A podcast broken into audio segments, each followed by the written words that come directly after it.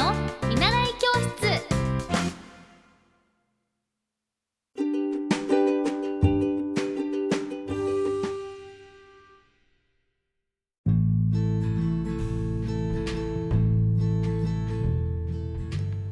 エッティ先生の見習い教室。皆さんこんにちは。こんばんはかな。あの昨日はすっごく嬉しいことがありましてあの私が前にラジオ番組えっと夜トレというラジオ日経で番組のアシスタントをさせていただいた時にあのいつも、えっと応援のメッセージをくださった方からあの DM をいただきましてあのこのポッドキャストとても学びがあってとても考えさせられるもので良いものに出会えたと思っておりますと言っていただけてあのーすっごい私自身あもっと頑張ろうっていう風にあの励みをいただきました。あのー最近はまあ20私今年7月で9歳から30歳になるわけなんですけれどもやっぱりこうこのただただ過ごしていくだけではなくてこの自分の中で感じたこと考えたこと経験したことをこうラジオとかでアウトプット発信していくことであ自分ってこういう姿になりたいんだっていうのをもうこの場をお借りしてさせていただいてるわけなんですけれどもなんか改めてそのあと,、えー、と4月だから3ヶ月かな？30歳になっていくタイミングでなんか内観っていうのはすごくよくしていて。じゃあ自分の中で何が幸せかとか何を築いていきたいのかとか得ていきたいのかとかまあこう大きく言うとなんか生きてる間にどんなことを残していきたいんだろうとかなんか自分にとって改めてこう向き合う時間はもうこのポッドキャストを聞いてくださってる方だといつもホリエティなんか向き合ってんなって思われるわけなんですけれども、うん、意外にこう流れに乗っていけちゃうんですよね人生。なんか淡々と仕事をすることもできるし遊ぼうと思えばずっと遊べるし楽しようと思えば楽できてずっと寝れるわけなんですよね。でもなんか私あのこう思い出したことがあって去年のえっ、と10月あ違う違う去年の1月にコロナになったんですよね。でその時に10日間コロナになって10日間休んでで初めてもう物心ついてからほんと初めて外に10日間出なかったんですよ。でその時にこう一度ある意味なんて言えばいいのかな。こう腐りに腐った10日間というか本当に何もしない10日間を味わって、えーなんかスケジュール帳をにいたあいたいたいた今おでこぶつけた。思いっきり。いただだだあのスケジュール帳になんかいろいろこう考えなんだろう自分の考えたことを書いてるんですけどなんかあの本当にこう10日間何もしなかったコロナでできなかった生活をしてみてこのスケジュール帳に書いてあったことがなんかこう腐りに腐った10日間をしてみると本当に自分がやりたいことが何かっていうのが見えてくるんだなと思って。例えばなんかこう何を無理してたのかとかどんなことをやりたいって思ったのかとかなんかその上でこうあ自分ってこんなことを無理してたんだとかいや意外に自分の本性ってこういう例えば私だったら自然と触れ合ったり友達と話してこれからのことについてこう語り合ってることにすごい喜びを感じてることがあの分かったりとなんかこう自分の本来の下地みたいな本性に近いものが見えてくるんですよね。でなんか逆にまあそのなんだろうな自分のこう無理しない自分でいるためのこう調整というかこうバランスを取れるようにもなってくるなと思っていて。なので私はその去年の1月に改めて10日間こうコロナになってどこも出ずに考えて考えたことがやっぱり私はこう誰か人のためになんかこういう偽善とかじゃなくて自分がこう人が喜んでるのが自分の喜びになって自分自身のため自分自身のためだけでは何もできないなっていうことに気がついたんですよね。なんかこう例えばご飯美味しいご飯を作るのでもなんか自分自身のためだけだと全然美味しいご飯作れなくて。だけど誰かが喜んでくれるとか美味しいって言ってくれる人がいるとその喜びが自分の喜びとか存在意義につながっていくってことがすごく分かって。だからなんかあの一度こうもうバーッと何もしない時間を作る。そしてそうなった上でじゃあ自分が何をしていきたいのかっていうのにをしていくと本当にやりたいことが見えてくるんじゃないかなと思って。で最近こう自分の中ではそのモンテッソリ教育とか保育のことをこの4月から勉強していくわけなんですけれどもじゃあなんで自分がモンテッソーリとか保育とか子供が好きなのかって考えた時にその人がその人自身がありのままとか無理しない姿とかその自由で自分らしく生きて生きていいんだよってことを伝えたくてでモンテッソリ教育はその子どもたちの自主性を発揮させる環境をこう大人が整えていくという教育法の一つなんですけどなのでこれからその未来を切り開いていく子どもたちにそういうあの自分たち本来の姿のままでいていいんだよっていうことを環境を作っていきたくて勉強を始めていきたいなと思って。じゃあなんですごい掘り下げていくとなんでじゃあ私はその子供たちがありのままとか自分らしくとか個性を大事にしてほしいのかなっていうふうに考えた時になんか自分自身も無理しないで自分らしくいられる姿が一番心地よかったんですよね。なんかこう芸能界にいるとまあ大人になるといろんな場面場面でこうしなきゃいけないとかああしなきゃいけないとか例えば上司の前ではこう気を使ってお茶を持っていくとか なんかその、まあ、それは世に出るためにはえっ、ー、と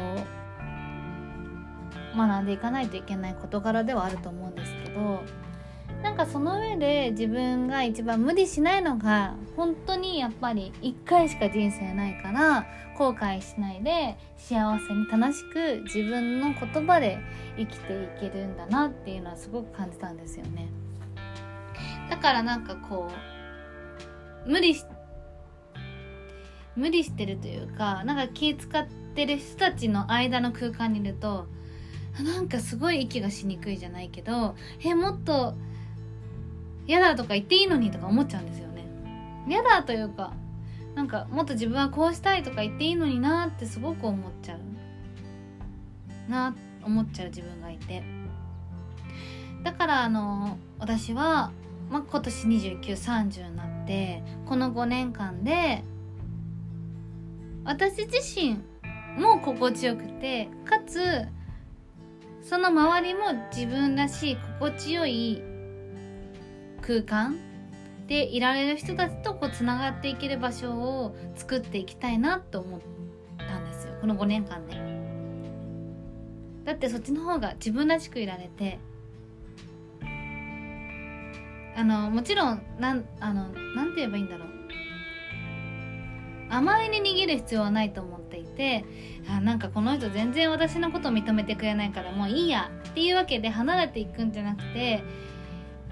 私はそのそこで向き合うっていうこともすごい大事だなと思うんですよ。なんか上司に嫌われたりとか何でこの人は嫌われる嫌私のこと嫌いなんだろうあ嫌いなんじゃなくてこういうことを私がしてしまったから嫌な気持ちにさせてしまったんだっていう解釈？そういう風になんか離れるんじゃなくて向き合うことによってその自分のをそのままでいられる場所を作る。なんか離れると離れるでさ寂しい。なんかこう後悔すると思うんですよね。あやっぱりあの時上司にプイってしなきゃよかったとかもうちょっとこう自分の意思を伝えられればよかったのになとかでも自分がその時に一生懸命一生懸命に向き合ったらあの時はあんぐらい向き合ったんだからまあご縁がなかったんだなってすごい思えるわけなんですよね。まあ、何が言いたいのかというとこの5年間で私はそういう心地よい皆さんがそれぞれの自分らしい姿で心地よいえーと、働ける場所を作っていきたいなと思いました。でえっ、ー、と本来そのモンテッソリ教師の資格の勉強をしてビジョンとしてはその子どもたちの個性が輝ける場所を作りたいというのがあったんですけどまあその子どもたちの上にお母さんお父さんがいるわけでお母さんお父さんにとってもそういうおかあのライフステージが変わってもママパパそれぞれが生きやすい場所を作りたいなと思って。なので、えっと、まずは自分がそれを提供できる場所。ちょっとアナウンサーの仕事となるとやっぱり依頼されて動く仕事が多いからじゃなくて自分自身がその人に何ができるのかっていう場所をこのと3ヶ月ぐらい作ってそして修行してどんどんどんどんそういう場所を作っていきたいなと思っています。なんかちょっと詳しいことはまだあの私の SNS で発信していきたいと思うんですけどなんかそれがこれこの5年間でステージアップしてやっていきたいなと思っていることです。うん。なんかあのー、ちょっと長くなっちゃうんですけど小学じゃあ自分がなんでこの自分らしさとかを大事にしたしたいのかというとこうやっぱり自分の言葉で伝えないと人ってこう環境のせいにしてしまったりとかあの人がああ言ってたからみんながこう言ってたからとかそっちの方が楽なんですよね。でも自分の言葉でやりたくないとかこうしたいっていうのを決められると成長できる一歩にもつながっていくいけるのを私は経験してえっとちょっと窓閉めますね。風がつ風が強いですね今日は。なんかあの小学生の時に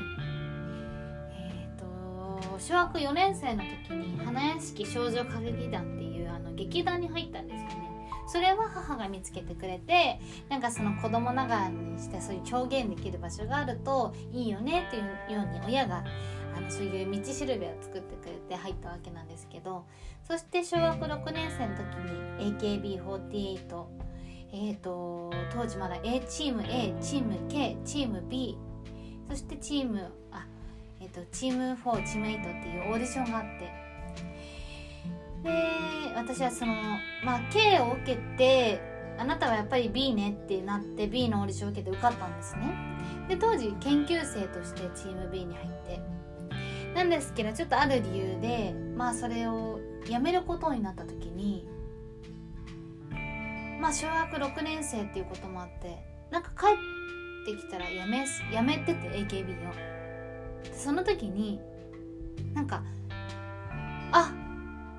それはしょうがないんだみたいな。あ友達に会えないんだ。なんか当時は仕事してるっていう感覚よりは学校に第二の学校に行ってるっていう感覚だったのでああもう友達に会えないんだ寂しいなとかなんかそんぐらい軽い気持ちで考えちゃってたんですよね。でまあでもその痛かったとかえ続けたかったとか自分のその感情を周りの大人に伝えることができずにもうそのままでいて。そして AKB48 が世間に知れ渡りもうテレビをつけると AKB 歩くと AKB っていう風になっていくんですけどそうなると子供ながらにしてなんで自分の言葉でやめたくないとかやり続けたいとか言えなかったんだろうっていう風に後悔してしまうんですよ。で親のせいとか学校のせいとかなんかそういう風にどんどんどんどん卑屈になっちゃって。やんなきゃよかったとか。でやっぱり自分の言葉で言えなかった。ことに後悔し始めて。である時になんかそれはえっとまあずっと時が経って18歳の時に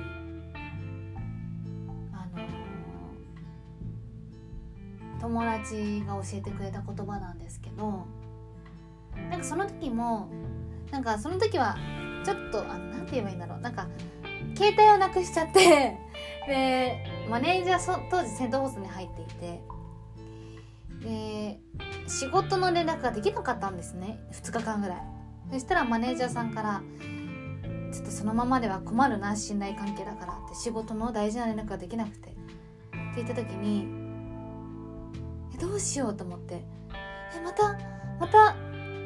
なんだろう後悔しちゃうみたいな。これで自分でやめたくないとか気持ちを伝えないとまたその環境の流れのままに乗っかっちゃって。どうしようどうしようってなった時にこ怖いんですよね自分の気持ちを伝えるって。それで言って嫌われちゃったらどうしようとか。なかなか怖いんですけど友達が言ってくれた一言が結構大きな分岐点になった言葉があってそれが何かというと「ねみな」みたいな。今みなはじゃあ例えば30歳だとしてたまたま運よくタイムスリープしてタイムスリープ？タイムマシン乗って30歳から18歳に戻れたとするね。じゃあ何をする？どんな行動する？って言われたんですよ。18歳の時に。あ私30歳でたまたま運よく18歳の過去に戻れた。じゃあ何をするか。もう明確で。後悔しないように自分の言葉でやめたくないとか。今こうしたいですっていうのを伝えていこうって思ったわけなんですよね。まあ、何でもそうで今この瞬間今私がこうポッドキャストで喋ってる瞬間はもう二度と来ないこの時間なんですよ。ほんと今日が最後かもしれないし。でもやっぱり絶対に自分の言葉で話した方が後々ああしておけばああしておけばよかったとかはならないから今この瞬間に自分の言葉で思いを伝えるっていうのを私はすっごく大事にしていて。で自分の言葉っていうのは自分らしく無理しないで伝える。それが誰の迷惑にもならなければ損じゃなければ誰かのためになるのであればなおさら伝える。行動する。じゃあちょっと話は変わってじゃあ目の前に子供が転んでその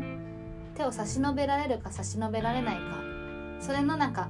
人生の積み重ねその目の前に起きたことにどれほど自分が手を差し伸べさしてあげられるのかっていう積み重ねで生きてると思うのでなので私はじゃああの時にあ子供を助けてあげられなかったとかそういう人生を歩んで何て言えばいいんだろう。歩歩んでいきたくはないので今目の前のことに集中して自分の言葉で生きていきたいなっていうふうに思いました。ちょっと長くなっちゃったんですけどすいません。なのでこの5年間で改めて今聞いてくださってる皆さんが無理しないで自分らしくやりたいことを思いっきりやれて輝ける人生1回だからね。応援したい人がいたら応援して。今やりたくないものがあったらやりたくないって伝えて自分らしく生きていける人生を歩んでもらいたいなと思います。なんかこう今私のこの言葉も本当に今もう思考を介せずそのまま話してしまっているわけなんですけど。なので皆さんどうか一度改めて自分を内観して向き合ってじゃあ自分が何を気づいていきたいのかどんな自分でありたいのかとかをちょっと今日お風呂に入りながらでも いいと思いますので考えてみてください。私は今もしもじゃあ40歳だとして うんよく29歳のこの私に戻ってこれた。じゃあ何をするか。一つ明確なことは一つです。やっぱりこう親にも恩返しして感謝して健康に生きてねなんかこうだらしなくない体になってはいたくないし 仕事も頑張っていたいしそんな自分の未来を想像しながら頑張ってみると楽しいですよね。なので改めて頑張るぞっていう気持ちで みんなで一緒にこのポッドキャストを聞いてくださってるみんなと一緒に成長していきたいなと思います今日はちょっと長話になっちゃった。なんかダンス部でサークルで文化祭の終わりに部長から言うメッセージみたいな熱い気持ちの気持ち。聞いてくださってありがとうございます。じゃあまたね。バイバーイ。